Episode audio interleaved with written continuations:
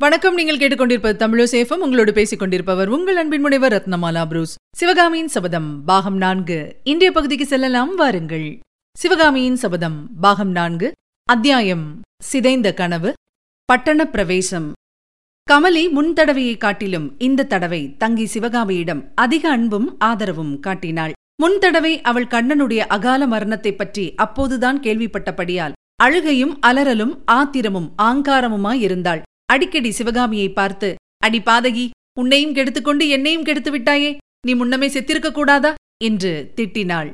சிவகாமி பொறுமையாயிருந்ததுடன் தானும் அவளோடு சேர்ந்து அழுது தன்னைத்தானே நொந்து கொண்டும் திட்டிக் கொண்டும் கமலிக்கு ஒருவாறு ஆறுதல் அளித்தாள். இந்த முறை கமலி சிறிது ஆறுதலும் அமைதியும் அடைந்திருந்தாள். வாத்தாப்பியில் சிவகாமியின் வாழ்க்கையைப் பற்றி விவரமாக சொல்லும்படி வற்புறுத்தினாள். கண்ணன் மரணமடைந்த வரலாற்றைப் பற்றியும் விவரமாக கேட்டு தெரிந்து கொண்டாள். கண்ணனுடைய உயர்ந்த குணங்களைப் பற்றியும் கமலியிடம் அவன் கொண்டிருந்த அளவில்லாத காதலை பற்றியும் மூச்சு விடாமல் அந்த தோழிகள் பேசிக் கொண்டிருந்தார்கள். ஒரு சமயம் வெளியிலே போயிருந்த சின்ன கண்ணன் அம்மா என்று கூவிக்கொண்டு உள்ளே ஓடி வந்தான். கமலி அவனை வாரி அணைத்துக் கொண்டு தங்காய் இனிமேல் உனக்கும் எனக்கும் இந்த பிள்ளைதான் கதி. இவன் வளர்ந்து பெரியவனாகித்தான் நம் இருவரையும் காப்பாற்ற வேண்டும் என்றாள். அதை கேட்டதும் சிவகாமிக்கு சுரீர் என்றது. கமலி அக்கா ஏன் இப்படி சொல்கிறாள்? அவள் கணவனை இழந்த காரணத்தினால் தானும் அவளைப் போலவே ஆகிவிட வேண்டுமா? மாமல்லரையும் அவருடைய இன்பக் காதலையும் தான் வெறுத்துவிட வேண்டுமா? இவ்விதம் சிவகாமி எண்ணமிட்டுக் கொண்டிருந்த போது வீதியில் வாத்திய முழக்கங்களும் ஜெய கோஷங்களும் ஜனங்களின் கோலாகல துவனிகளும் கலந்த ஆரவாரம் கேட்டது. ஏற்கனவே ஆயனர் மூலமாக சக்கரவர்த்தியின் பட்டண பிரவேச ஊர்வலத்தைப் பற்றி சிவகாமி தெரிந்து கொண்டிருந்தாள்.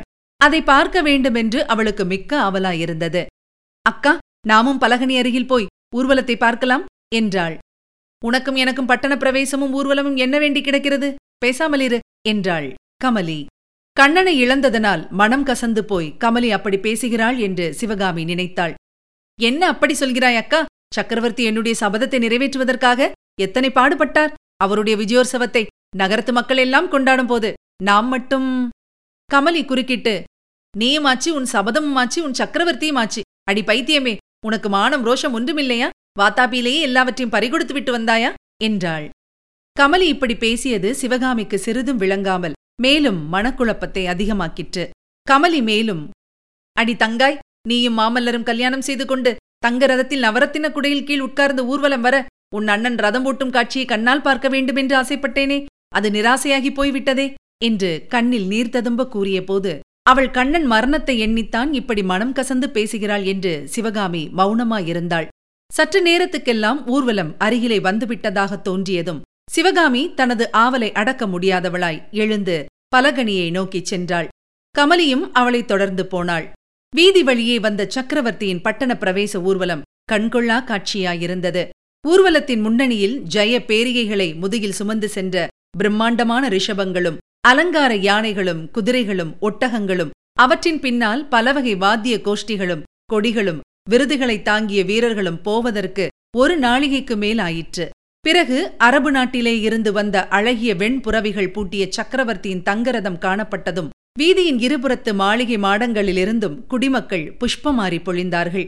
மங்களகரமான மஞ்சள் அரிசியும் நெல்லும் பொரியும் தூவினார்கள். இனிய மனம் பொருந்திய சந்தன குழம்பை வாரி தெளித்தார்கள்.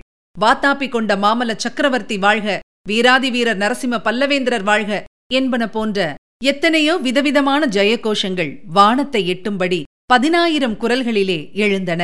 சக்கரவர்த்தியின் ரதம் அருகில் வந்துவிட்டது என்று அறிந்ததும் சிவகாமியின் இருதயம் வேகமாக அடித்துக்கொள்ள ஆரம்பித்தது. தங்க ரதத்திலே பூட்டிய அழகிய வெண்புறவிகளையே சற்று நேரம் அவள் பார்த்து கொண்டிருந்தாள். பிறகு மிக்க பிரயத்தனத்துடன் கண்களை திருப்பி அந்த தங்க ரதத்திலே அமைத்திருந்த ரத்தின சிம்மாசனத்தை நோக்கினாள். ஆஹா இது என்ன? சக்கரவர்த்திக்கு அருகிலே அவருடன் சரியாசனத்திலே வீற்றிருக்கும் அந்த பெண்ணரசியார்? சிவகாமியின் தலை சுழன்றது. பலகணி வழியாக வீதியிலே தெரிந்த வீடுகள் எல்லாம் சுழன்றன. தங்க ரதம் சுழன்றது. அதற்கு முன்னும் பின்னும் வந்த யானை குதிரை பரிவாரங்கள் எல்லாம் சுழன்றன. கூட்டமாக வந்த ஜனங்களும் சுழன்றார்கள். சிவகாமி சுவரை கையினால் கெட்டியாக பிடித்துக்கொண்டு மறுபடியும் நன்றாக பார்த்தாள். உண்மைதான் அவளுடைய கண் அவளை ஏமாற்றவில்லை. மாமல்லருக்கு பக்கத்திலே ஒரு பெண்ணரசிதான் உட்கார்ந்திருக்கிறாள். ஆஹா எத்தகைய அழகி அவள். முகத்திலேதான் என்ன கலை? ரதியோ இந்திராணியோ அல்லது மகாலட்சுமியே தானோ என்றல்லவா தோன்றுகிறது? அவள் யாரக்கா? சக்கரவர்த்தியின் பக்கத்திலே உட்கார்ந்திருக்கிறவள்? என்ற வார்த்தைகள் சிவகாமியின் அடித்தொண்டையிலிருந்து கம்மிய குரலில் வெளிவந்தன. இதென்ன கேள்வி? அவள்தான் பாண்டியகுமாரி மாமல்லரின் பட்ட மகிஷி வேறு யார் அவர் பக்கத்திலே உட்காருவார்கள்? என்றாள் கமலி. அக்கா அவருக்கு கல்யாணமாகிவிட்டதா? எப்போது? என்ற சிவகாமியின் கேள்வியில் எல்லையில்லாத ஆச்சரியமும் ஆசாபங்கமும் மனக்குழப்பமும் கலந்து தொனித்தன.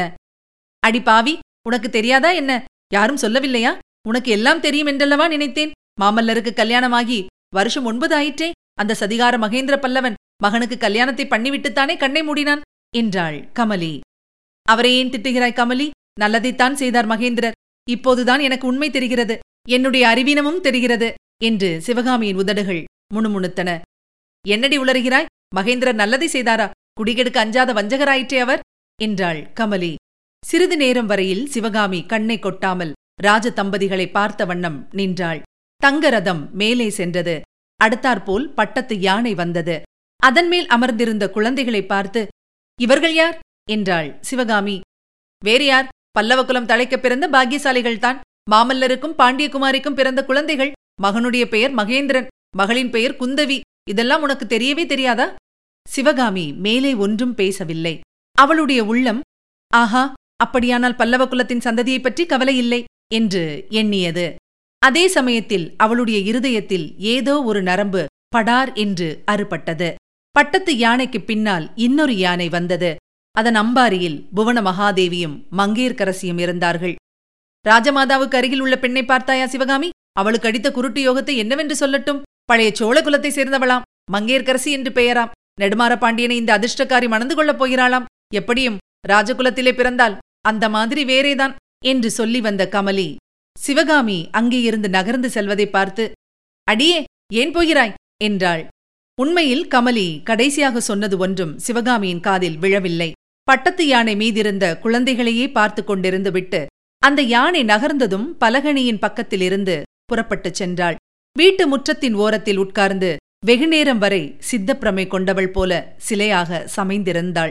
ஊர்வலம் முழுவதும் போன பிறகு கமலி அவளிடம் வந்து சேர்ந்தாள். அடி பெண்ணே ஏன் இப்படி உட்கார்ந்திருக்கிறாய்? ஒரு குரல் அழுது தொலையேன். சக்கரவர்த்தியை காதலித்ததனால் என்ன? அழுவதற்கு கூடவா உனக்கு பாத்தியது இல்லாமல் போயிற்று? என்று கேட்டாள். சிவகாமிக்கு எங்கிருந்தோ திடீரென்று அழுகை வந்தது. வறண்டிருந்த கண்களில் கண்ணீர் வெள்ளமாக பெருகத் தொடங்கிற்று. கமலியின் மடியில் குப்புற படுத்துக்கொண்டு விம்மி விம்மி அழுதாள். ஒரு நாழிகை நேரம் அழுத பிறகு விம்மல் நின்றது கண்ணீரும் ஓய்ந்தது. சிவகாமியின் இருதயத்திலிருந்து ஒரு பெரிய பாரம் இறங்கிவிட்டது போல தோன்றியது. இதற்கு முன் அவள் என்றும் அறியாத அமைதியும் சாந்தமும் உள்ளத்திலே குடிகொண்டன. இனி கேட்கலாம் அடுத்த பகுதி. தலைவன் தாள் அன்று மாலை ஆயனரிடம் சிவகாமி தனியாக வந்து அப்பா நான் கல்யாணம் செய்து கொள்ள வேண்டும் என்று சொன்னீர்கள் அல்லவா? அதற்கு வேண்டிய ஏற்பாடுகளை செய்யுங்கள் என்றாள். ஆயனருக்கு அகம் நிறைந்த மகிழ்ச்சியினால் மூச்சு நின்றுவிடும் போல் இருந்தது. சிவகாமியை உற்று நோக்கி அவளுடைய முக மலர்ச்சியையும் பார்த்துவிட்டு அதற்கென்ன குழந்தாய்? கூடிய விரைவில் உனக்கு தக்க நாயகனை தீர்மானித்து மனம் செய்து வைக்கிறேன் என்றார். அப்பா எனக்கு நாயகனை தேர்ந்தெடுக்கும் சிரமத்தை தங்களுக்கு நான் வைக்கவில்லை. ஏகாம்பரநாதரையே என் பதியாக ஏற்றுக்கொண்டேன் என்றாள் சிவகாமி. தம் அருமை மகளுக்கு சித்தப்பிரமை முற்றிவிட்டதோ? என்று ஆயனர் ஐயமடைந்தார். இன்னும் சிறிது பேசி அவள் தெளிந்த அறிவுடன் இருக்கிறாள் என்பதைக் கண்டார். இது சித்தப்பிரமை அல்ல. பக்தியின் முதிர்ச்சிதான் என்று நிச்சயமடைந்தார். அச்சமயம் திருநாவுக்கரசர் பெருமான் அருகில் உள்ள ஒரு சிவஸ்தலத்திலேதான் இருக்கிறார் என்று அறிந்து அவரிடம் சென்று ஆயனர் யோசனை கேட்டார். வாகீசர் எல்லாவற்றையும் கேட்ட பின்னர் ஆயனரே உமது குமாரியின் விஷயத்தில் என் மனத்தில் தோன்றியது உண்மையாய் போய்விட்டது. மானிடப் பெண் யாரும் அடைந்திருக்க முடியாத துன்பங்களை அவள் அடைந்து விட்டாள். இனி அவளுக்கு அத்தனை துன்பங்களுக்கும் இணையான பேரின்பம் காத்திருக்கிறது. உம்முடைய குமாரிக்கு சிவகாமி என்று பெயரிட்டீரல்லவா அதற்கேற்ப அவள் சிவபெருமானிடமே காதல் கொண்டு விட்டாள். இவளுடைய விருப்பத்துக்கு இடையூறு செய்யாமல் நிறைவேற்றி வையுங்கள். அதுதான் சிவகாமிக்கு நீர் செய்யக்கூடிய பேருதவி என்று அருளினார். திங்கள் மூன்று சென்ற பிறகு வாத்தாபி வெற்றியின் கோலாகல கொண்டாட்டங்கள் எல்லாம் ஒருவாறு முடிந்த பிறகு ஒரு நல்ல நாளில் ஏகாம்பரநாதரின் சன்னதிக்கு ஆயனரும் சிவகாமியும் இன்னும் சிலரும் வந்து சேர்ந்தார்கள். கோயில் குருக்கள் சுவாமிக்கு அர்ச்சனையும் தீபாராதனையும் செய்து தட்டிலே பிரசாதம் கொண்டு வந்து கொடுத்தார். அந்த தட்டில் பழம் புஷ்பம் விபூதி குங்குமம் ஆகிய பிரசாதங்களுடனே ஆயனரின் முன்னேற்பாட்டின்படி திருமணத்துக்குரிய திருமாங்கல்யமும் இருந்தது. சிவகாமி அந்த திருமாங்கல்யத்தையும் புஷ்பஹாரத்தையும் பக்தியுடனே பெற்று தன் கழுத்திலே அணிந்து கொண்டாள். பின்னர் நடராஜனாகிய இறைவனுடைய சந்நிதியிலே நின்று சிவகாமி நடனமாடத் தொடங்கினாள்.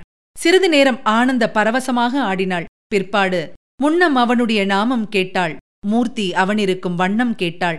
என்னும் திருநாவுக்கரசரின் திருப்பதிகத்தை பாடிக்கொண்டு அதற்கேற்ப அபிநயம் பிடித்தாள்.